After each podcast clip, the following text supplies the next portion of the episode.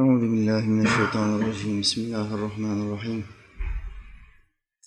الحمد لله رب العالمين الصلاة والسلام على رسولنا محمد وعلى آله وصحبه أجمعين. اللهم إنك عفو كريم تحب العفو فاعف عنا. لا إله إلا أنت سبحانك إني كنت من الظالمين. ربنا آتنا رب ver في الدنيا حسنة dünyada iyilikler ver ve fil ahireti haseneten ahirette de iyilikler ver. Ve qina azaben nar bizi ateşin azabından koru. Amin. Rabbena ufirli Rabbim beni affet. Ve li valideyye anamı babamı affet. Ve lil müminine bütün müminleri affet. Yevme yekumul hisab o dehşetli hesap gününde. Rabbi e'udu bike min hemedati şeyatin. Rabbim şeytanların dürtmelerinden sana sığınırım.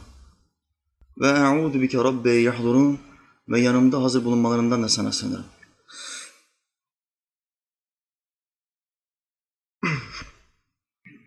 Rabbi şrahli, Rabbim göğsüme inşirah ver.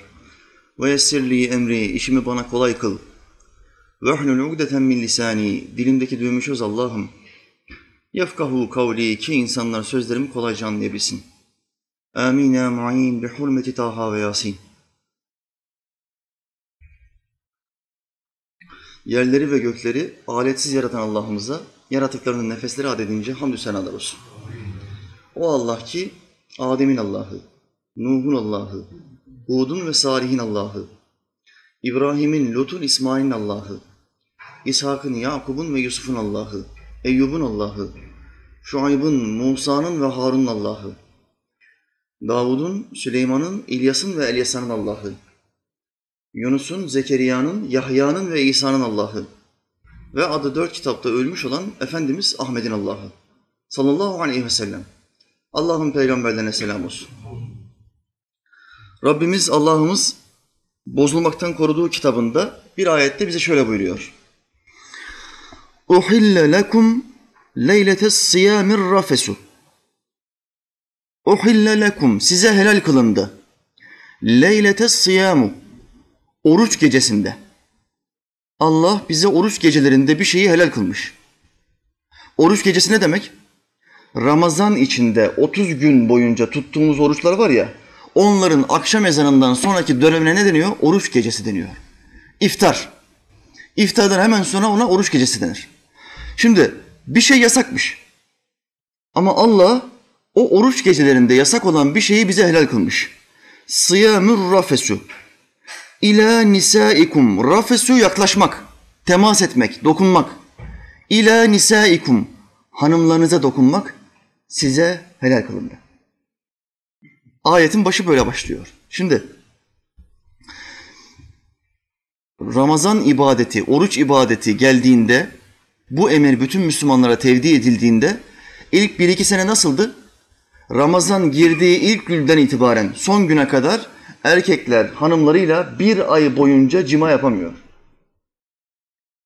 Halbuki İslamiyet'te bir erkek bir kadınla sözlenip evlendiği zaman istediği zaman kadının muayyen hali hariç muayyen halinde yaklaşmak haramdır.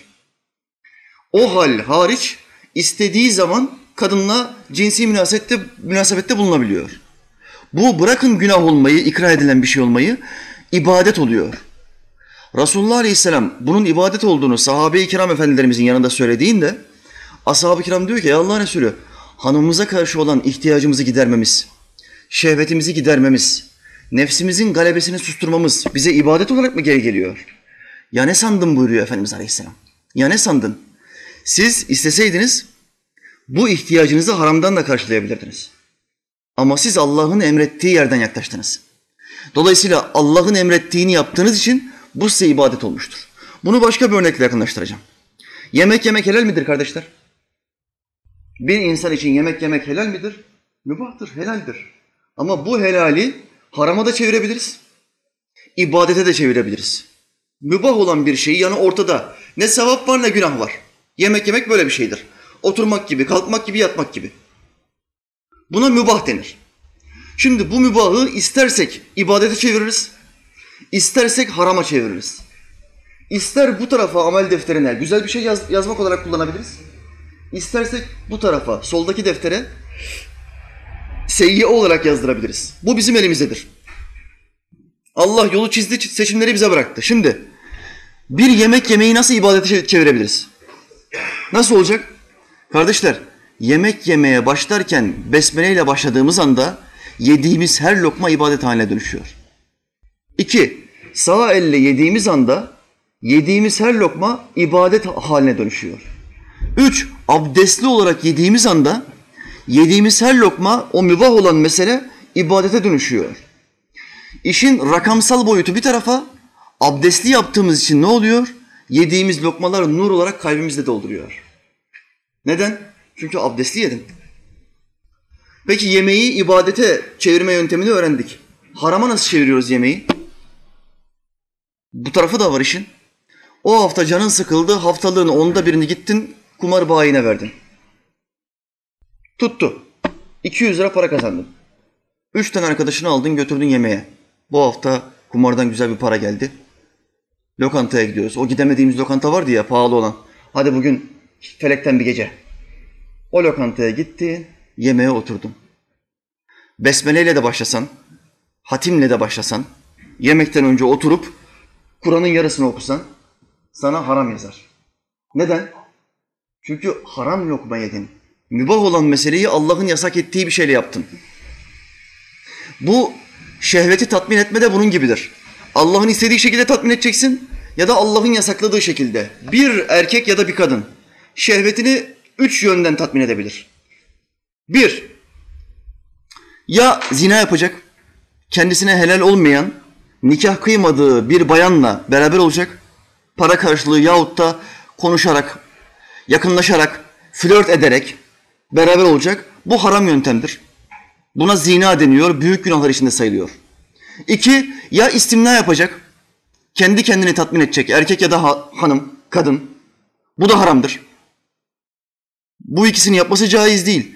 Bunu yaptığı anda lanet yemiş oluyor, günaha girmiş oluyor ve sol tarafa amel defterine eksi rakamlar yazmış oluyor. Bir yöntem daha var, bu da Allah'ın sevdiği yöntem. Nikah kıyacak. Evlenecek ve hanımıyla beraber olacak.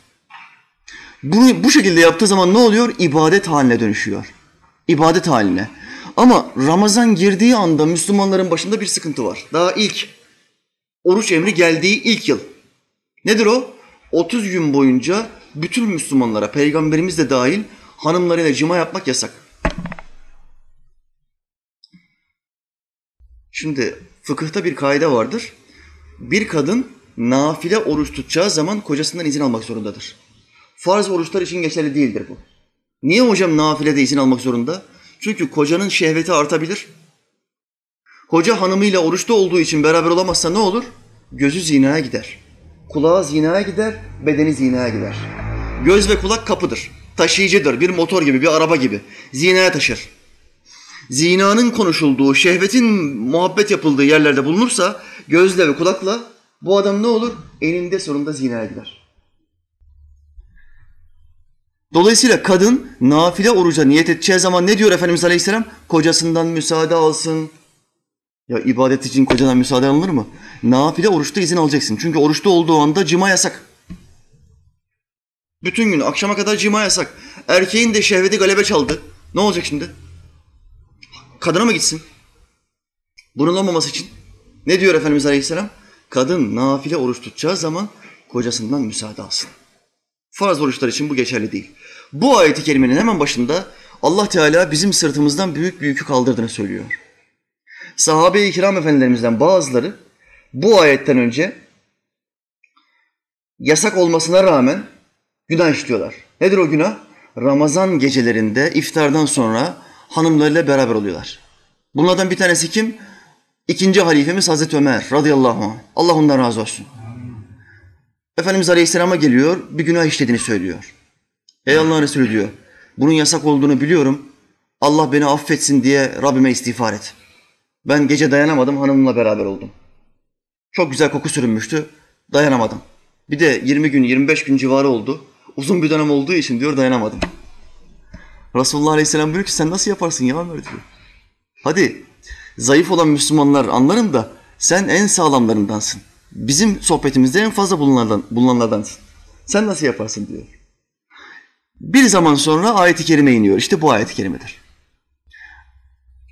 Hanımlarınıza yaklaşmak size helal kılınmıştır. Ne zaman? Oruç gecelerinde. Bakın bu büyük bir yükün üstümüzden alınması demektir. Bunu bir örnekle yakınlaştırayım. Her Müslümanın üzerine zikrettiğim gibi senede 30 gün oruç tutmak farz mıdır, değil midir? Oruç siz, sizden öncekilerin üzerine farz kılındığı gibi size de farz kılındı. Ayeti kerimesiyle bu oruç bize mecbur kılındı. Şimdi bir emir gelseydi ve Allah şöyle deseydi Resulullah Aleyhisselam zamanında 30 gün olan orucu 5 güne düşürüyorum. Bu büyük bir yükün üstlerinden alınması anlamına gelmez miydi? Sahabe-i kiram nasıl rahatlardı değil mi? Bakın bu ayette de böyle bir rahatlama oluyor. 30 gün boyunca hanımlarına yaklaşamıyorlarken Allah yüklerinin büyük bir kısmını alıyor. Tıpkı bunun gibi oruç 30 günken 5 güne indirmek nasıl bizim yükümüzü hafifletiyorsa 30 gün boyunca cima etme emrini kaldırması, cima etme yasağını kaldırması da Müslümanları bu kadar hafifletmiştir, bu kadar rahatlatmıştır. Bizim dinimizi bize kolaylaştıran Allah'ımıza sonsuz kere hamdolsun. Ayet-i kerime devam ediyor. Hunne libasul lekum ve entum libasul lehun. Kadınlar, onlar size örtüdürler. Libas. Bizim Osmanlıca'da çok kullanılan bir tabirdir. Nereden gelir? Arapçadan gelir. O kadınlar size bir örtüdürler. Siz de onlara bir örtüsünüz. Şüphesiz Allah doğru söyledi. Allah Teala Hazretleri kadının bize örtü olduğu misalini verirken kadın bir örtü değildir, kadın bir insandır. Neden Allah böyle bir temsille bize yakınlaştırmaya çalışıyor? Hem bize örtü ile kıyas yapıyor, erkeğe bana örtü diyor, hem de hanımıma örtü diyor. Niye Allah bize örtü diyor? Örtü demek örtmek demektir. Mesela bu üstümüzdeki şeye elbise denir. Ama aynı zamanda bir şey daha denir. Ne denir? Örtü. Neyi örtüyor? Bedenimizde yabancılara göstermememiz gereken yerleri örtüyor. İç elbise yani iç çamaşırları, dış elbise, dış, dış çamaşırlar. Bu iki elbise bizi örtüyor, bizi gizliyor. Sokağa çıkmak serbest mi Müslümana? Serbest. Elbiselerini çıkartıp çıkmak serbest mi? Sokağa çıkmak ve yürümek mübah olan meselelerden bir tanesi. Ama örten giysilerini çıkarttığın zaman, avret mahallini açıp dışarıya çıktığın zaman ne oluyor? Seni gören her insanın günahının bir misli sana da yazıyor. Mübah dönüyor harama. İşte Allah Teala Hazretleri diyor ki mümin erkeğe o kadın sana bir örtüdür. Ne örtüsü? Harama karşı, zinaya karşı, yabancı kadınlara bakmaya karşı bir perde, bir örtü. Şehvet duygun galebe çaldığı anda sen o kadına gidiyorsun ve cima yapıyorsun. Şehvetini tatmin ediyorsun ve yabancı kadınlara gitmeye ihtiyacı hissetmiyorsun. Onlara bakma ihtiyacı hissetmiyorsun. Efendimiz Aleyhisselam'ın başından geçen bir olayı anlatayım. Mütevatir hadislerden de sahabe-i kiram rivayet ediyor. Bismillahirrahmanirrahim.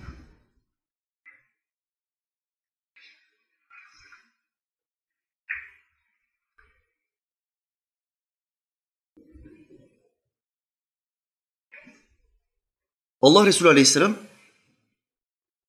talebelerine halka halindeyken sohbet her gün vaaz yapardı. Üç dört kere namazlardan sonra kısa kısa vaazlar yapardı, sohbetler yapardı. Bu sohbetlerden birisinde bir kadının geçtiğini görüyor Resulullah Aleyhisselam. Ve aynı kadının geçtiğini sahabelerden başkaları da görüyor. Efendimiz Aleyhisselam sohbeti kesiyor. Diyor ki siz burada bekleyin. Ben hemen geliyorum. Resulullah Aleyhisselam evine gidiyor. Gusül abdesti alıyor ve tekrar geri geliyor. Hadisi rivayet eden sahabiler diyor ki biz anladık ki Resulullah Aleyhisselam gitti ve cima yaptı. Peşinden gusül abdesti aldı, tekrar geldi sohbetine devam etti. Sohbete giriş yaptığı söz gusül abdestinden sonra saçlarından sular damlarken bize şu kelimeyle giriş yaptı. Dışarıdaki o kadınlarda olan ne varsa evinizdeki helalinizde de vardır. Aranızdan her kimin nefsi galebe çalıp da şehveti artarsa hemen evine koşsun. Şimdi sorum şu. Efendimiz Aleyhisselam nefsine hakim olamayan bir insan mı? Bu kadar aciz mi? Bu kadar zayıf mı? Hemen koştura koştura evine mi gitmek zorunda? Bunu neden yaptı? Allah Resulü Aleyhisselam dini tebliğ etmenin yanında beyan etmekle de yükümlüdür. Peygamberin kaç tane vazifesi vardı? Bir, tebliğ. Bu kitabı birebir nakletmek. İki, beyan, detaylandırmak, açıklamak. Üç, tezkiye, temizlemek. Bu kitabı anlattığı, öğrettiği insanları temizlemek zorunda. Tövbe etmesini öğretecek, ahlaklı yaşamasını öğretecek, dini hayata monte etmesini öğretecek. Monte etmeyi öğretirken nasıl öğretiyor? Hal diliyle öğretiyor. Kendisi bizzat yapıyor. Şimdi bu sahabiler hayatı boyunca bu olayı unutur mu? Resulullah Aleyhisselam'la beraber bir kadın gördük. Başlarımızı hemen çevirdik. Allah Resulü Aleyhisselam hemen evine gitti ve cima yaptı. Gusül abdesti aldı. Bu da bize ibret oldu. Bütün müminlere ibret olarak kalmış olan bir vakıyadır, bir hadisedir. Ne oldu şimdi Efendimiz Aleyhisselam'a hanımı? Hunne libasul lekum. O kadınlar size elbisedirler. Örtüdürler, perdedirler. Efendimiz Aleyhisselam'ın hanımlarından bir tanesi perde oldu. Ve onu şehvetini dışarıya aktarmaktan korumuş oldu. Sahabe-i kiram da gitti evine, cima yaptı. Ne oldu? Korundu. En büyük günahlardan bir tanesi olan zinadan korundu. Cehennemde yanan erkeklerin en büyük çoğunluğu neden yanacak kardeşler? Birçok günahtan yanacak olan insanlar var. Küfür etmek, gıybet yapmak, faiz yemek, yalan söylemek. Ama en çok hangi günah? En çok. Erkeklerin, özellikle erkeklerin cehennemde yanmasına sebep olan günah. Zina. Zina. Bu bizim ahir zaman erkeklerinin, kadınlardan daha fazla biz bu konuda zayıfız. Neden? Allah bizim şehvetimizi onlardan daha fazla yarattı. Taşın altına elimizi koyalım ve yuvayı biz kuralım diye. Dolayısıyla çıplaklığın da gitgide arttığı bir ortamdayız. Ve sınavımız, imtihanımız gitgide artıyor. Zorluk nispeti gitgide artıyor. Daha fazla dine sarılmak zorundayız, daha fazla zikir yapmak zorundayız, daha fazla ilim öğrenmek zorundayız. Nefsimizi daha fazla helal dairesinde meşgul etmek zorundayız ki haramlara gidemeyelim. Vaktimiz kalmasın. Dolayısıyla onlar bize örtü ama erkekler de hanımlarına örtü. Ve entum libasul lehun. Siz de kadınlarınızı örtüsünüz diyor ayet-i kerimede Allah Teala Hazretleri. Biz de onlar istedikleri zaman onları onlara karşı olan erkeklik vazifelerimizi yerine getireceğiz ve onların da şehevi ihtiyaçları kalmayacak. Ve harama meyyal olmayacaklar. Gözlerini sakındıracaklar, dillerini sakındıracaklar, kulaklarını sakındıracaklar. Kadınların şu anda en büyük sıkıntısı nedir? Eşleriyle girdikleri cinsi münasebetleri kadınların ortamlarında anlatmaları. Bu şu anda kadınlar için en büyük melanettir. Resulullah Aleyhisselam bir sabah namaz kıldırdı. Namazı kıldıktan sonra mescidin ortasına geldi. Mescitteki dizilim nasıldı?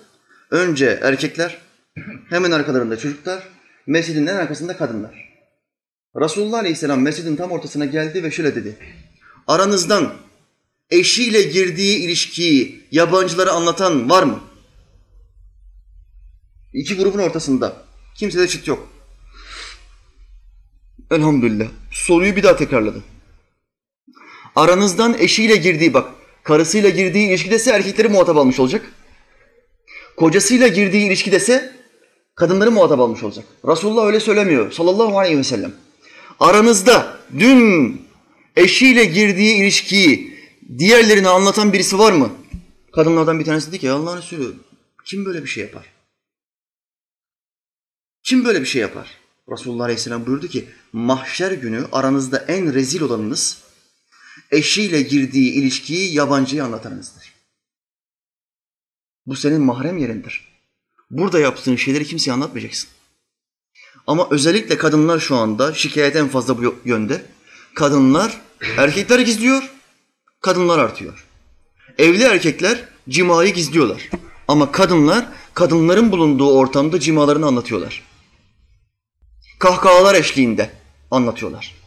Bu melanet bir şeydir. Mahşer günü en rezil olan grup eşiyle girdiği ilişkiyi anlatan grup olacaktır. Bu hadis-i şerifte sabittir. Hanımlarımızı bu noktada ikaz edelim kardeşler. Örtü olmadın. Allah diyor ki o, o sana örtü, kadının sana örtü, sen ona örtüsün. Ama bu kadın seninle gizli bir durumda yaptığı, mahrem bir yerde yaptığı ilişkiyi başkalarına anlattı. Bu örtü olmadı, örtüyü kaldırdı. Bu büyük bir edepsizliktir. Dolayısıyla Mevla Teala Hazretleri kadın ve erkeği birbirine muhtaç kıldı. Birbirine örtü kıldı ki haramlardan, günahlardan sakındasın diye, korusun diye. Allah Teala bizi şehvetine yenik düşen azgın güruhtan etmesin. Amin.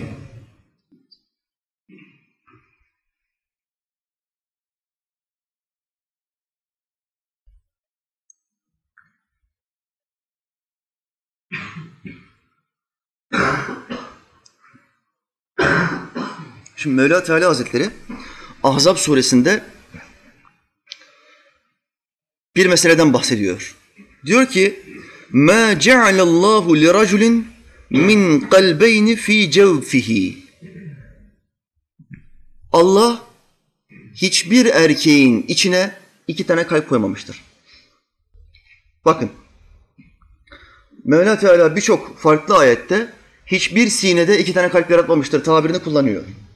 Ama Allah bu ayeti kerimede hiçbir erkeğin içine iki tane kalp koymamıştır diyor. Neden burada erkek tabirini kullanıyor? Halbuki ayetin geri kalanı zaharla alakalıdır, kadınlarla alakalı. Kadınlardan bahsediyor ama bu ayetin başında erkek tabirini kullanıyor. Ve erkeğin bedeninin içinde iki tane kalp olmadığını söylüyor. Neden? Kadını burada dışlıyor. Kadını olayın dışında tutuyor. Kardeşler, erkek hamile kalabilir mi? Kalamaz. Kadın hamile kalır mı? Soy kadından devam eder. Erkekle cima eder ama hamile kalan erkek değildir, kadındır. Kadın hamile kaldığı zaman bedeninde bir olan kalp sayısı kaç olur? İki olur. Allah Teala'nın bu ayeti kerimede hiçbir insanda dememesinin sebebi hiçbir raculin diyor. Ma cealallahu li raculin. Hiçbir erkekte. Demesinin sebebi ne? Erkek hamile kalmaz. Erkeğin bedeninde iki tane kalp olmaz. Ama kadın hamile kaldığı anda bir kendi kalbi, iki karnındaki bebeğin, bebeğin kalbi olmak üzere iki tane kalbi olur. Bu Allah'ın Kur'an'da kullandığı ince dilin bir misalidir, bir örneğidir. Allah Teala Hazretleri kadını çok latif yaratmıştır. Çok hassas, çok ince, çok özel yaratmıştır. Çok kırılgandır. Efendimiz Aleyhisselam bunu nasıl anlatıyor? Allah Havva'yı Adem'in kaburga kemiğinden yaratmıştır. O kemik eğridir. Bakın, tabire bakın. O kemik eğridir. Düzeltmeye kalkmayın, kırarsınız. Birçok erkek hanımında beğenmediği birçok huyu yüzüne vuruyor. Beğenmediğimiz huylara olacak mı hocam? Kesinlikle olacak. 20 yaşına gelinceye kadar başka bir evde yaşamış bir kadın, başka adetler, başka gelenekler, başka bir rutin. 20 yaşına gelinceye kadar başka bir evde yaşamış bir erkek. Farklı bir yaşam tarzı. Ortak nokta çok ama ortak olmayan nokta çok daha fazla. Bu ikisi beraber bir eve giriyor ve hayatının geri kalanını beraber götürüyor, götürmeye çalışıyor. Anlaşamadıkları noktalar olacak mı? Kesinlikle olacak. Ve bu noktalardan bazıları ölünceye kadar devam edecek. Şimdi hanımınızda beğenmediğiniz huylarınız olacak mı? Karşı tarafın beğenmediğiniz huyları olacak mı? Olacak. Ben mükemmeli arıyorum hocam. Bir tane bile beğenmediğim huy varsa ben evlenmem. Çok beklersin. Hayatının sonuna kadar bekar yaşarsın. Böyle bir hayat yok. Aynı şeyler kadınlar için de geçerlidir. Kadın da erkekte beğenmediği birçok şey görecektir. Ama biz sabredeceğiz. Çünkü beğenmediğimiz şeylerin olduğu yer bu dünyadır. Ahirette aynı kadınla evli kalacağız. Ahirette hanımımızda beğenmediğimiz ne kadar huy varsa Allah hepsini tertemiz yapacak. Orada birbirimizde beğenmediğimiz şeyler olmayacak. Huyların tamamı yok edilecek. Karadenizli hanımı diyor ki kocasına, öldükten sonra diyor ben seninle cennete gelmem. Ben ayrı bir yerde yaşarım diyor. Cennete gidersem Allah izin verirse senin bulunduğu yere gelmem diyor. Bu cehalet örneğidir. İslamiyet'te kadınla koca evli olarak ölmüşlerse ve kadın başka birisiyle evlenmemişse muhakkak o kocayla beraber cennete gidecektir. Eğer terazide sevapları fazla gelirse. Ama hocam ben bu adamdan bıktım. Kadınların şu anda kadınlar arasında yaptığı muhabbetlerden bir tanesinde yine örtüyü kaldırıyorlar. Ben bu adamdan bıktım. Cennete gitsem ben bunun yüzüne bakmam. Kocaları da güya diğer kadınların yanında aşağılıyorlar. Ya ablacığım kocanda beğenmediğin kaç tane huy var? 20 tane mi? Bu 20 huyun tamamı cennette tertemiz olacak. Onda beğenmediğin hiçbir şey olmayacak. Çünkü cennet öyle bir yerdir ki sevmediğimiz, beğenmediğimiz hiçbir şeyin olmadığı bir yer burası. Allah böyle yaratmış. Şu halde sen insanlara kocanın kötü ahlaklarını söyleme. Resulullah Aleyhisselam'ın bir hadisiyle bunu yakınlaştırayım. Hanımınızın beğenmediğini, beğenmediğiniz ahlaklarını yüzüne vurmayın. Çünkü her ne kadar beğenmediğiniz huyları olsa da beğendiğiniz huyları bunlardan daha fazladır. İnsaflıca düşünelim kardeşler. Allah aşkına evli kardeşlere sesleniyorum. Bekarları inşallah en yakın zamanda evlenecekler. İnsaflıca düşünün. Hepinizin hanımı var. Ve beğenmediğiniz huyları var mı? Var. Ama bir teraziye koyun.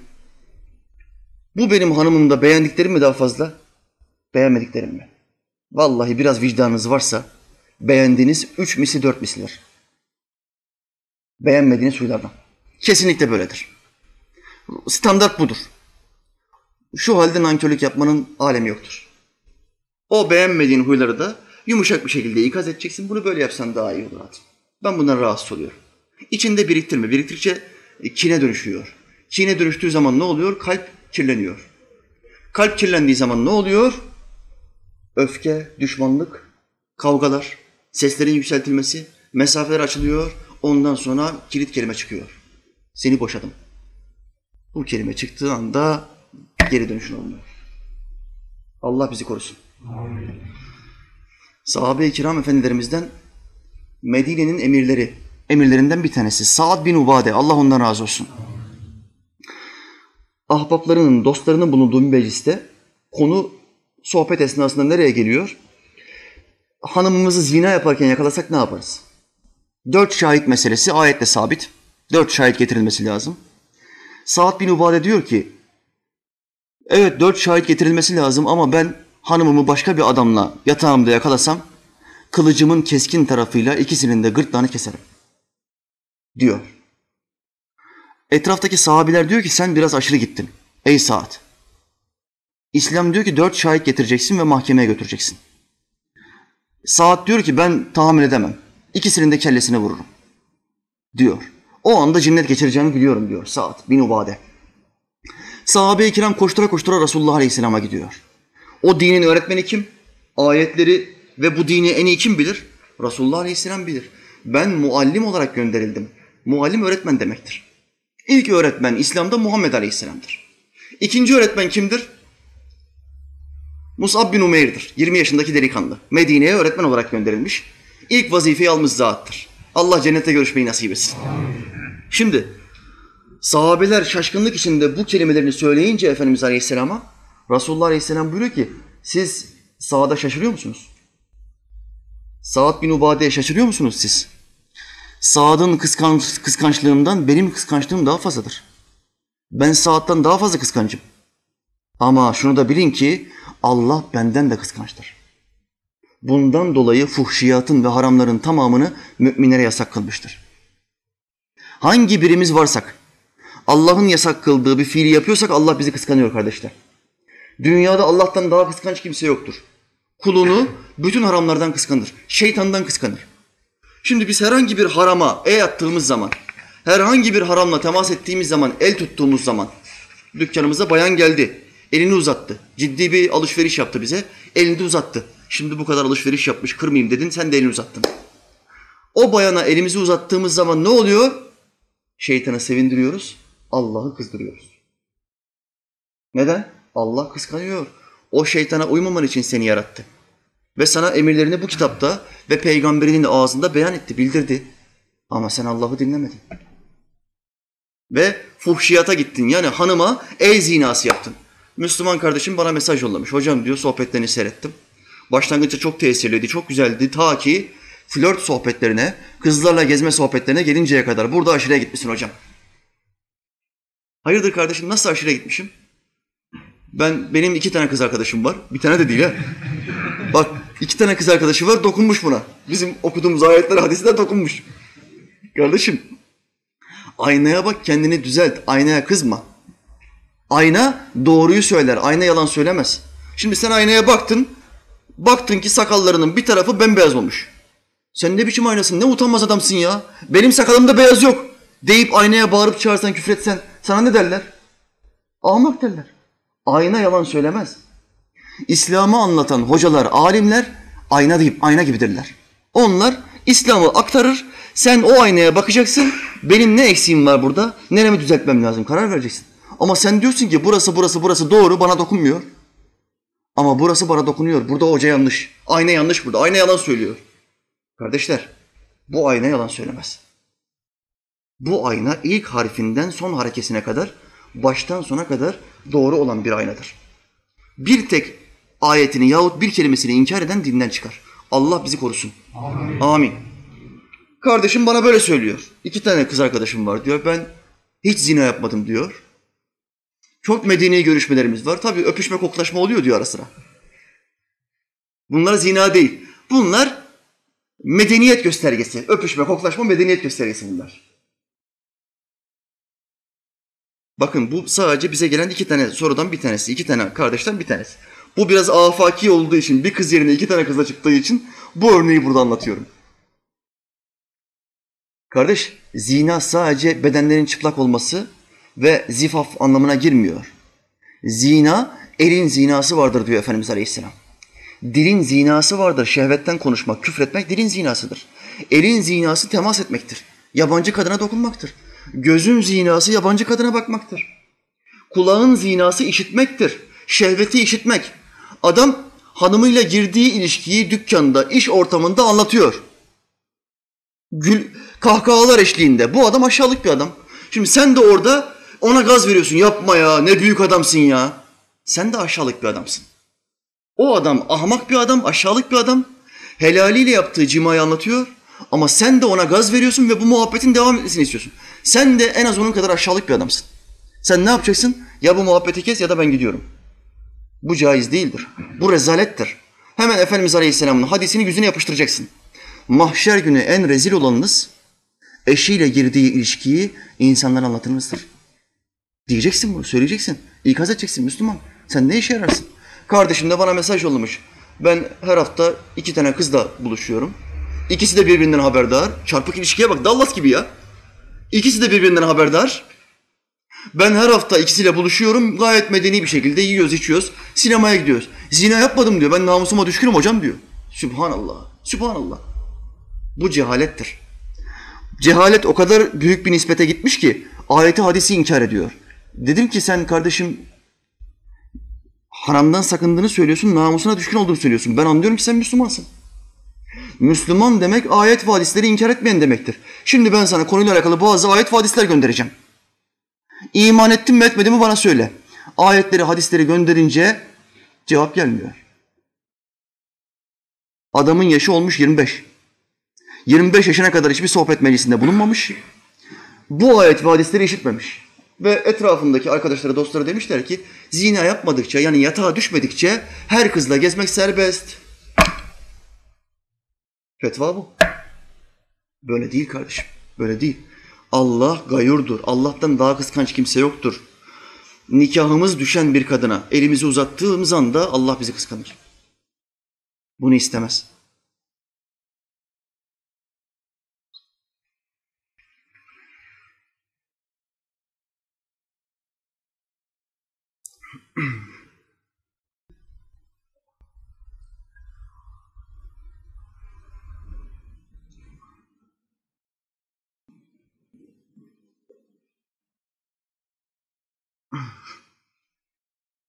Şimdi birbirine çok güzel örtü olmuş iki insandan bir tanesi kim İslam tarihinde?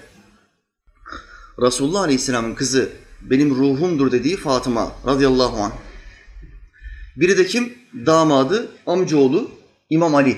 Allah o ikisinden razı olsun. Zikrettiğim, hizmetimin başında zikrettiğim o ayetteki örtüler. İkisi de birbirine örtüdür. İkisi birbirinin sıkıntılarına karşı sabretmiştir, göğüs gelmiştir. İkisi de nasihatları kimden almıştır? Efendimiz Aleyhisselam'dan almıştır. Bu kadar hayırlı iki insana atılmış olan bir iftira vardır. Nedir o iftira? Tıpkı Ayşe anamıza iftira ettikleri gibi Hazreti Fatıma'ya ve Hazreti Ali'ye de iftira etmiş olan bir güruh vardır. Kimdir bu? Şia. Şia, taraftar deniyor bunlara. Biz taraftarız. Kimin taraftarıyız? Hazreti Ali'nin taraftarı. Şimdi attıkları iftirayı ben aktaracağım. Taraftar mı, düşman mı siz karar vereceksiniz. Bunlar Bize diyorlar ki ehli sünnet akidesinde olan umuma Müslümanlara diyorlar ki bunlar mezhepçi. Ehli sünnet, ehli sünnet, eh, bunlar mezhepçi adamlar, fanatik adamlar diyorlar. Kardeşim, senin ismin Şia. Senin adının manası taraftar demek. Öbürünün ismi Mutezile. Mutezile ayrılan demek.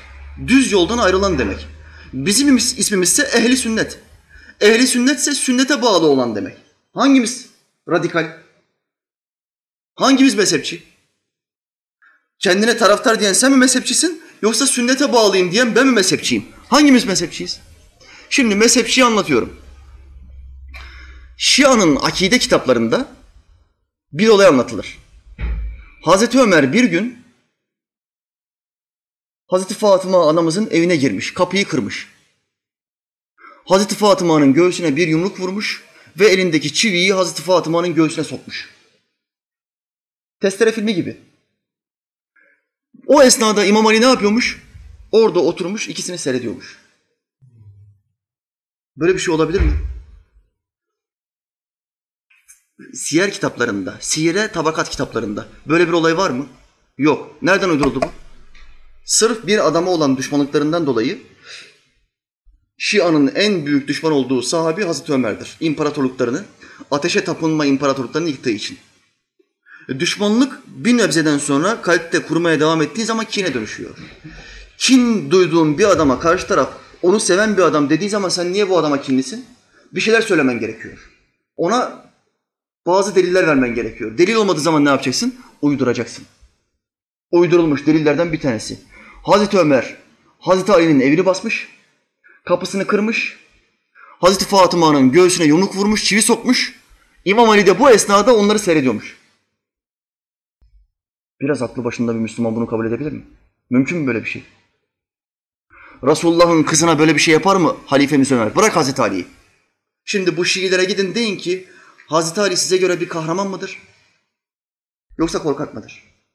Bütün Şiiler İmam Ali'nin peşinde olduğunu söyleyen sahtekarlar diyecek ki kahramandır. Ya bu nasıl kahraman? Karısını koruyamıyor. Ben size desem ki İslam tarihinde kılıcı en kuvvetli olan ve en cesur olan iki tane adamı bana söyleyin. Siz bana ne dersiniz? Bir, İmam Hamza. Allah ondan razı olsun. İki, Hazreti Ali. Allah o ikisinden razı olsun. Bakın bütün savaşlarda bu iki insan duellolarda en önce öne çıkmış insanlardır. En korkusuz adamlar kimlerdir? Hamza, Ali. Şii ne diyor? Şii diyor ki çekindi, korktu. Korktuğu için halifeliklerini kabul etti. Siz kime ne söylediğinizin farkında mısınız? Savaşlarda duelloya ne Ebu Bekir Sıddık çıktı, ne Ömer çıktı, ne Osman çıktı. Ali çıktı, Hamza çıktı. Siz kimden bahsettiğinizin farkında mısınız? Ve Hazreti Ali gözünün önünde karısına yumruk vuracaklar. Ömer değil Ebu Bekir bile olsa İmam Ali buna müsaade etmez. Siz Hazreti Ali'yi tanımıyorsunuz. Hazreti Ali'nin peşinde olduğunu söylüyorsunuz, olduğunuzu söylüyorsunuz, takiye yapıyorsunuz, yalan söylüyorsunuz. Bir de ehli sünnet alimleri bu olayı bunlara naklederken sizin kitaplarınızda bu olay var. Siz bunu nasıl kabul edersiniz, nasıl inanırsınız dedikleri, zaman ne diyor bunlar? Bir hadis-i şerifte Resulullah şöyle buyurmuş. Ne, ne buyurmuş Allah Resulü Aleyhisselam? Ya Ali bir gün benim kızım Fatıma'yı dövmeye gelirlerse sana onlara karışmak haramdır. Uydur. Uydur baba. Var mı? Kaynak var mı? Zincir var mı? Yok. Bir rivayet böyle söylüyor. Bir rivayet. Allah'ın peygamberinin kızını dövmeye gelecekler. Allah'ın peygamberi aleyhissalatü vesselam kızının kocasına diyor ki sen karışma. İşte buna fanatizm denir, holiganizm denir. Artık ideolojisini dinin önüne çıkartmış. Bütün dünya Şii olsun da hangi yalana, hangi iftiraya inandığımız önemli değil. Yeter ki Şii olsun. Böyle bir şey olmaz kardeşim. Sapkın fırkalardan bir tanesi daha vardır. Bunlar neden saptı? Çünkü bunlar ana caddeden ayrıldı. Ehli sünnet akidesinden ayrıldı. Yani Efendimiz Aleyhisselam'ın deyimiyle benim ve ashabımın yolu. Buradan ayrıldığın zaman ne oluyor? Yol üretiyorsun. Yol üretiyorsun. Sapkın fırkalardan bir tanesi ne? Nurciye. Nurciye. Cebriye de denir hadis-i şerifte buna. Resulullah Aleyhisselam buyurdu. Nurciye ve kaderiye cehennemdedir. Mürciyenin özelliği nedir? Mürciye şöyle der. Yaptığımız hiçbir günahın bize bir zararı yoktur. Ne amel defterimize günah olarak yazılır, ne de kalbimiz kirlenir, imanımızı kaybederiz. Hiçbir sıkıntı vermez. İstediğin günahı işle, bunu kader seni zorladığın için işliyorsun. Buna mürciye, cebriye denir. Bu sapkınlıktır. Sınavın bittiği andır. Şehvetler, zinalar, günahlar karşında sen istediğini yap. Hiçbir zarar gelmez. Bu da günümüzde ne deniyor mürciyeye? Deizm. Deizm. Allah'ın varlığını kabul et, bütün hükümleri inkar et. Bu fikriyatın savunucusu şu anda bazı hocalar var. Bir tanesi kim? Yaşar Nuri Öztürk. İstediğin kadar günah işle, istediğin kadar zina et, kalbini bozmadıktan sonra kalbin kirlenmez. İmanını da kaybetmez. Mürciye'nin devamı. Şu anda deizmi savunan kitaplar yazıyor. Bir tanesi kim? Yine bir ilahiyatçı. İhsan eli açık. Deist olmuşsun, ateist olmuşsun fark etmez diyor. Kalbini bozma, kalbin temiz olsun. Yahu günah işleyen bir adamın kalbi temiz olabilir mi? Resulullah Aleyhisselam'ın bizi günahlar konusunda ikaz ettiği onlarca hadis-i şerif var. Nasıl ikaz ediyor? Günah senin kalbini tırmalayan ne varsa, yaparken kalbini tırmalayan ne varsa onun adı günahtır. Seni rahatsız ediyor. İşlediğin her günahın hemen akabinde kalbine bir kara çalınır. Bir siyahlık çalınır. Bu günahlara devam ettiği zaman kalbindeki siyahlık artmaya devam eder. Sonra o siyahlık bütün kalbi kaplar ve o kalp mühürlenir. Mühürlenen bir adamın İslam'a dönüşü yoktur. Artık mürted olmuştur. Resulullah Aleyhisselam muhtelif onlarca hadiste bunlardan bahsediyor. Bunlar bunların tamamını inkar ediyor. Hadisleri niye inkar ediyorlar? Çünkü Kur'an ayetlerini inkar edebilmesi için önce hadisleri inkar etmesi lazım. Sünneti devreden çıkarttığı anda peygamberin yerine kendisini koyacak. Ondan sonra ayetlere istediği gibi mana verecek. İşte günümüzün hocaları. Bunlar radikal akımlardır, radikal fırkalardır. Bunlara dikkat edin. Bakın, İslam tarihinde bu ümmete zarar veren, en çok zarar veren iki tane adam vardır. Bir tanesi İbn Sebe'dir. Şiiliğin kurucusu. Bir tanesi İbn Teymiye'dir. Seleficiliğin kurucusu. Bunlardan daha zararlı adam İslam tarihinde yoktur. Allah Teala Hazretleri ayet-i kerimede buyuruyor ki kim kötü bir işe aracılık ederse onun da ondan bir nasibi vardır. Allah kimseye haksızlık etmez. Ayetin başında iyi bir işe aracılık ederse diyor, devamında kötü bir işe aracılık ederse. Şimdi bu Şiiciler ve bu Seleficiler görüşlerini kimden aldılar? İbn Sebe, İbn Teymiye.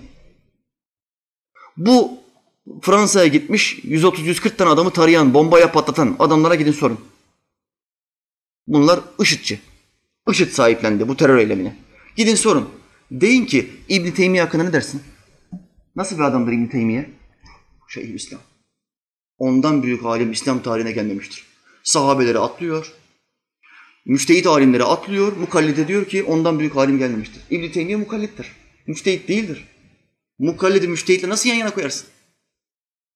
Aşırı bir yüceltme olduğu için fanatizme gidiyor ve bombayla masumları öldürme fetvasını İbn Teymiye'den alıyor. Şiiciler de 350 bin, 400 bin Suriye'de ehli sünneti katlettiler. Kimden aldılar? İbn Sebe. Yahudi dönmesi İbn Seme. Bu iki adamdan daha zararlı kimse gelmemiştir bu ümmete. Dışarıda aramayın düşmanı, düşman içeride. Allah Teala bunların şerrinden bizi kurtarsın. Amin. Amin.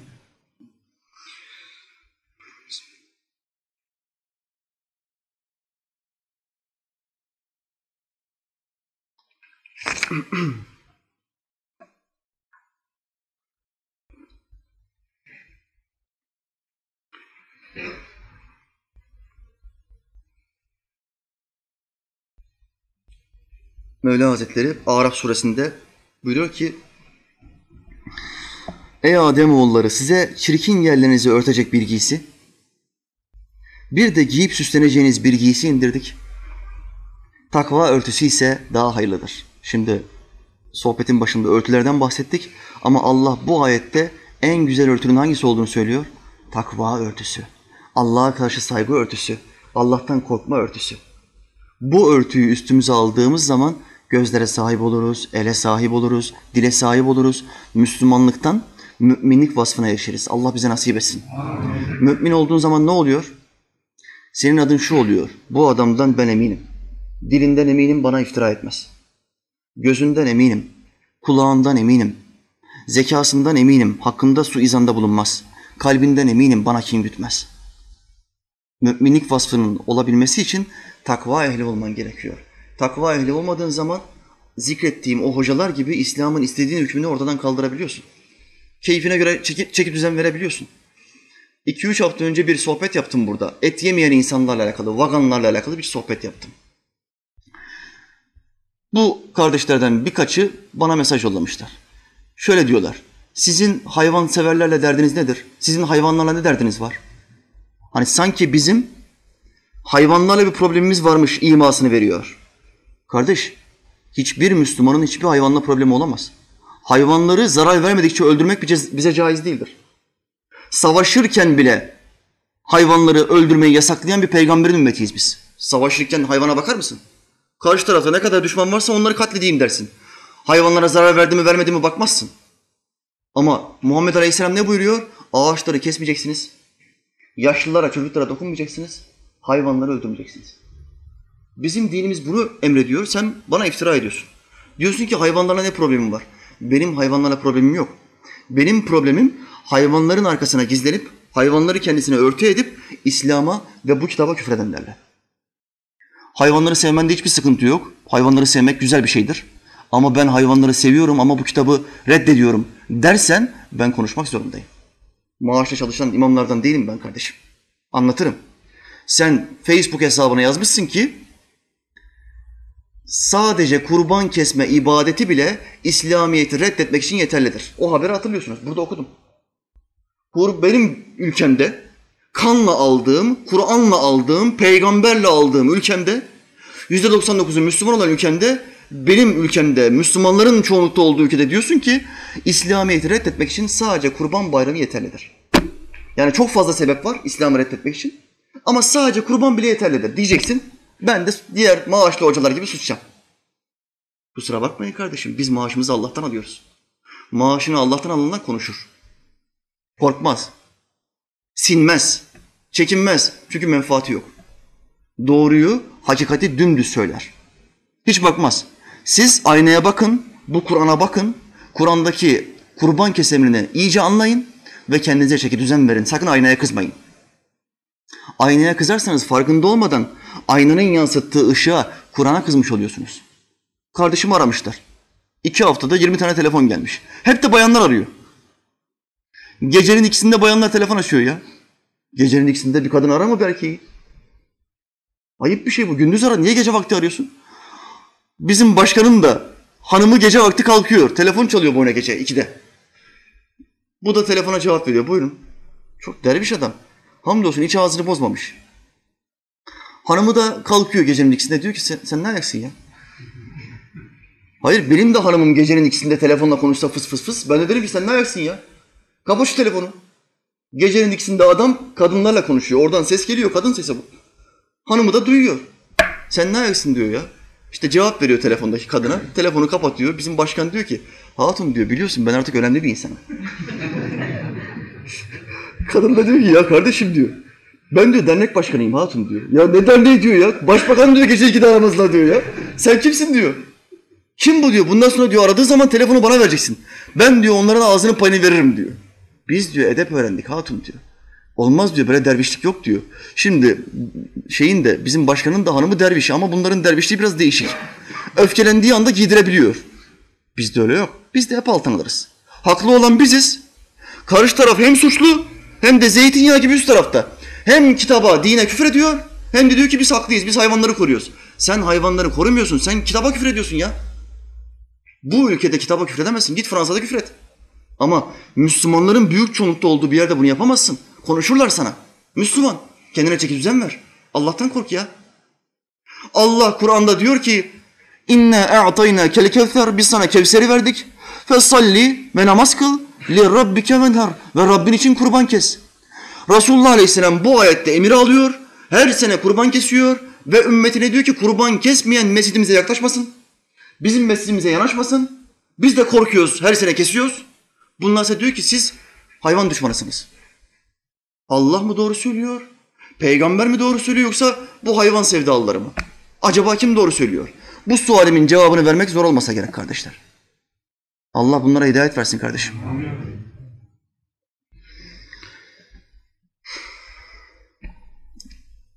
Yine bu meseleyi de anlatayım. Vehhabi kardeş de bana mesaj atmış. 20 yaşında çocuk.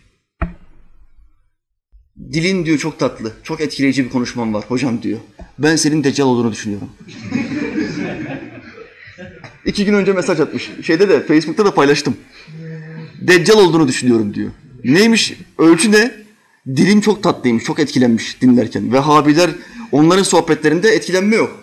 O kafir, bu kafir dedi mi gaza giriyorlar. Tamam be onlar kafir, bizler Müslüman diyorlar, dağılıyorlar. Biz anlatınca İslam'ın bütün detaylarını etkilenmiş. Ama etkilendiği anda bizi kafir gördüğü için ne diyor? Sen deccalsın diyor. Ben de buna yazdım. Kardeşim dedim. Deccal Yahudidir. E ben Arnavut'um.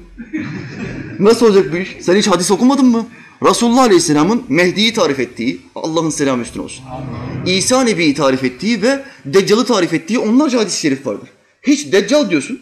Birisine yafta yapıyorsun. Deccal hakkındaki hadisleri okumadın mı sen ya? Resulullah Aleyhisselam buyuruyor ki Yahudidir. Deccal Yahudidir. Sen hiç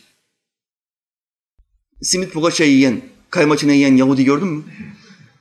Biz Arnavutlar simit poğaça kaymaçınısız yapamayız. Bunlar ölümü hızlandıran nimetler. Bunları yiyen bir adam ölümü hızlandırır. Çünkü çok aşırı yağlı, aşırı şekerli. Yahudiler dünyaya düşkün. Kur'an diyor ki Yahudilerin her biri bin yıl yaşamak, süre, yaşamak ister. Bin yıl hayat sürmek ister. Nerede Yahudi, nerede biz? Bizim içinse uzun yaşamak ne lazım? İmanlı yaşayayım, kısa olsun ama insanlara faydalı olayım. Bir Müslümanın kafasındaki plan budur. Hayat planımız bu. Yahudinin kafası ise şu. Bin sene nasıl yaşarım? Gece gündüz onların yaşlarını arıyorlar. Nasıl bin sene yaşarız? Allah Teala Kur'an'da diyor ki bin sene yaşasanız da ölmeyecek misiniz? Bin sene yaşasanız da cehenneme girmeyecek misiniz? Allah soru soruyor onlara. Bu iş böyle kardeşim. Deccal diyorsun ya böyle bu kadar kolay mı ya? Deccal'ın alnında kefere yazar. Tam alnının üstünde hadis-i şeriflerle sabittir. Deccal tek gözlüdür. En sonunda yazdım ya dedim sen şu yüze bir baksana. Bu yüzde de deccal olacak bir yüz var mı ya? Allah'tan kork. Doldurmuşlar çocukların kafasını. 20 yaşında çocuk ya. Ne hadis bilir ne ayet bilir. Kalkmış önüne gelene kafir diyor, deccal diyor. Allah hidayet versin. Amin amin. Allah Teala Hazretleri sahabe zamanında olduğu gibi Osmanlı zamanında olduğu gibi bu ümmetin kalplerini birbirine ısındırsın. Amin. Tekrar eski birliğimizi bize versin ki dünyaya hükmedelim. Amin. Amin. Amin. Bir iki haber okuyayım kardeşler. Hem kapatalım.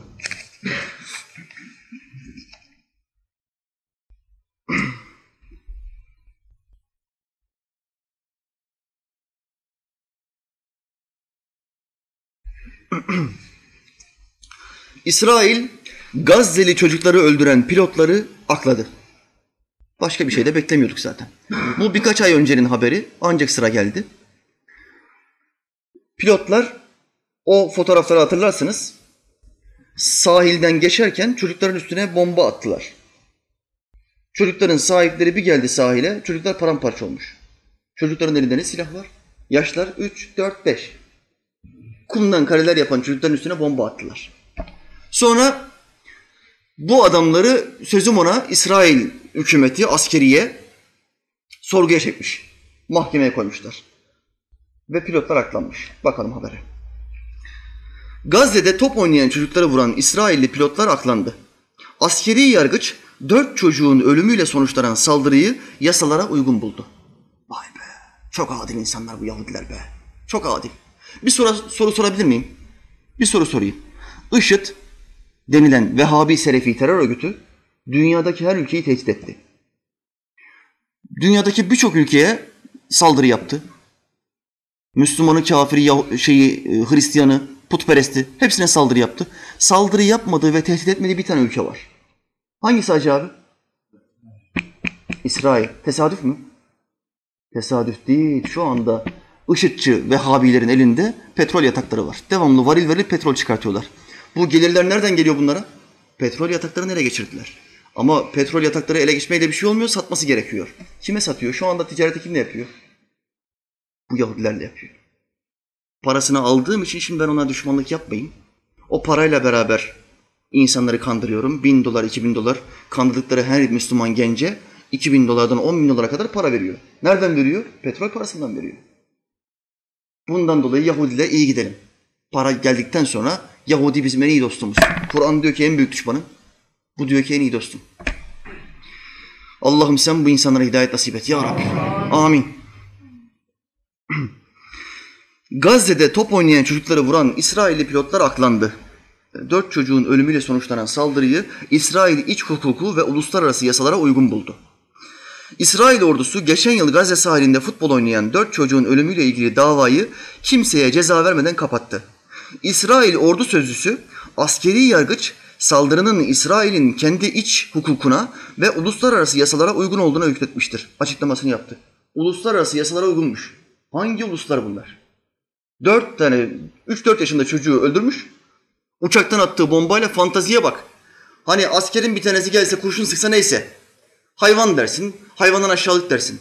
Uçaktan attığı bombayla topla oynayan çocukları vuruyor. Hatta top patlamamış. Çocuklardan uzakta, çocuklar paramparça, top sağlam, onun resimlerini çekmişler. İğrenç bir görüntü. Hayvandan aşağı varlıkların yapabileceği, sebep olabileceği bir görüntü. Uluslararası hukuka uygunmuş.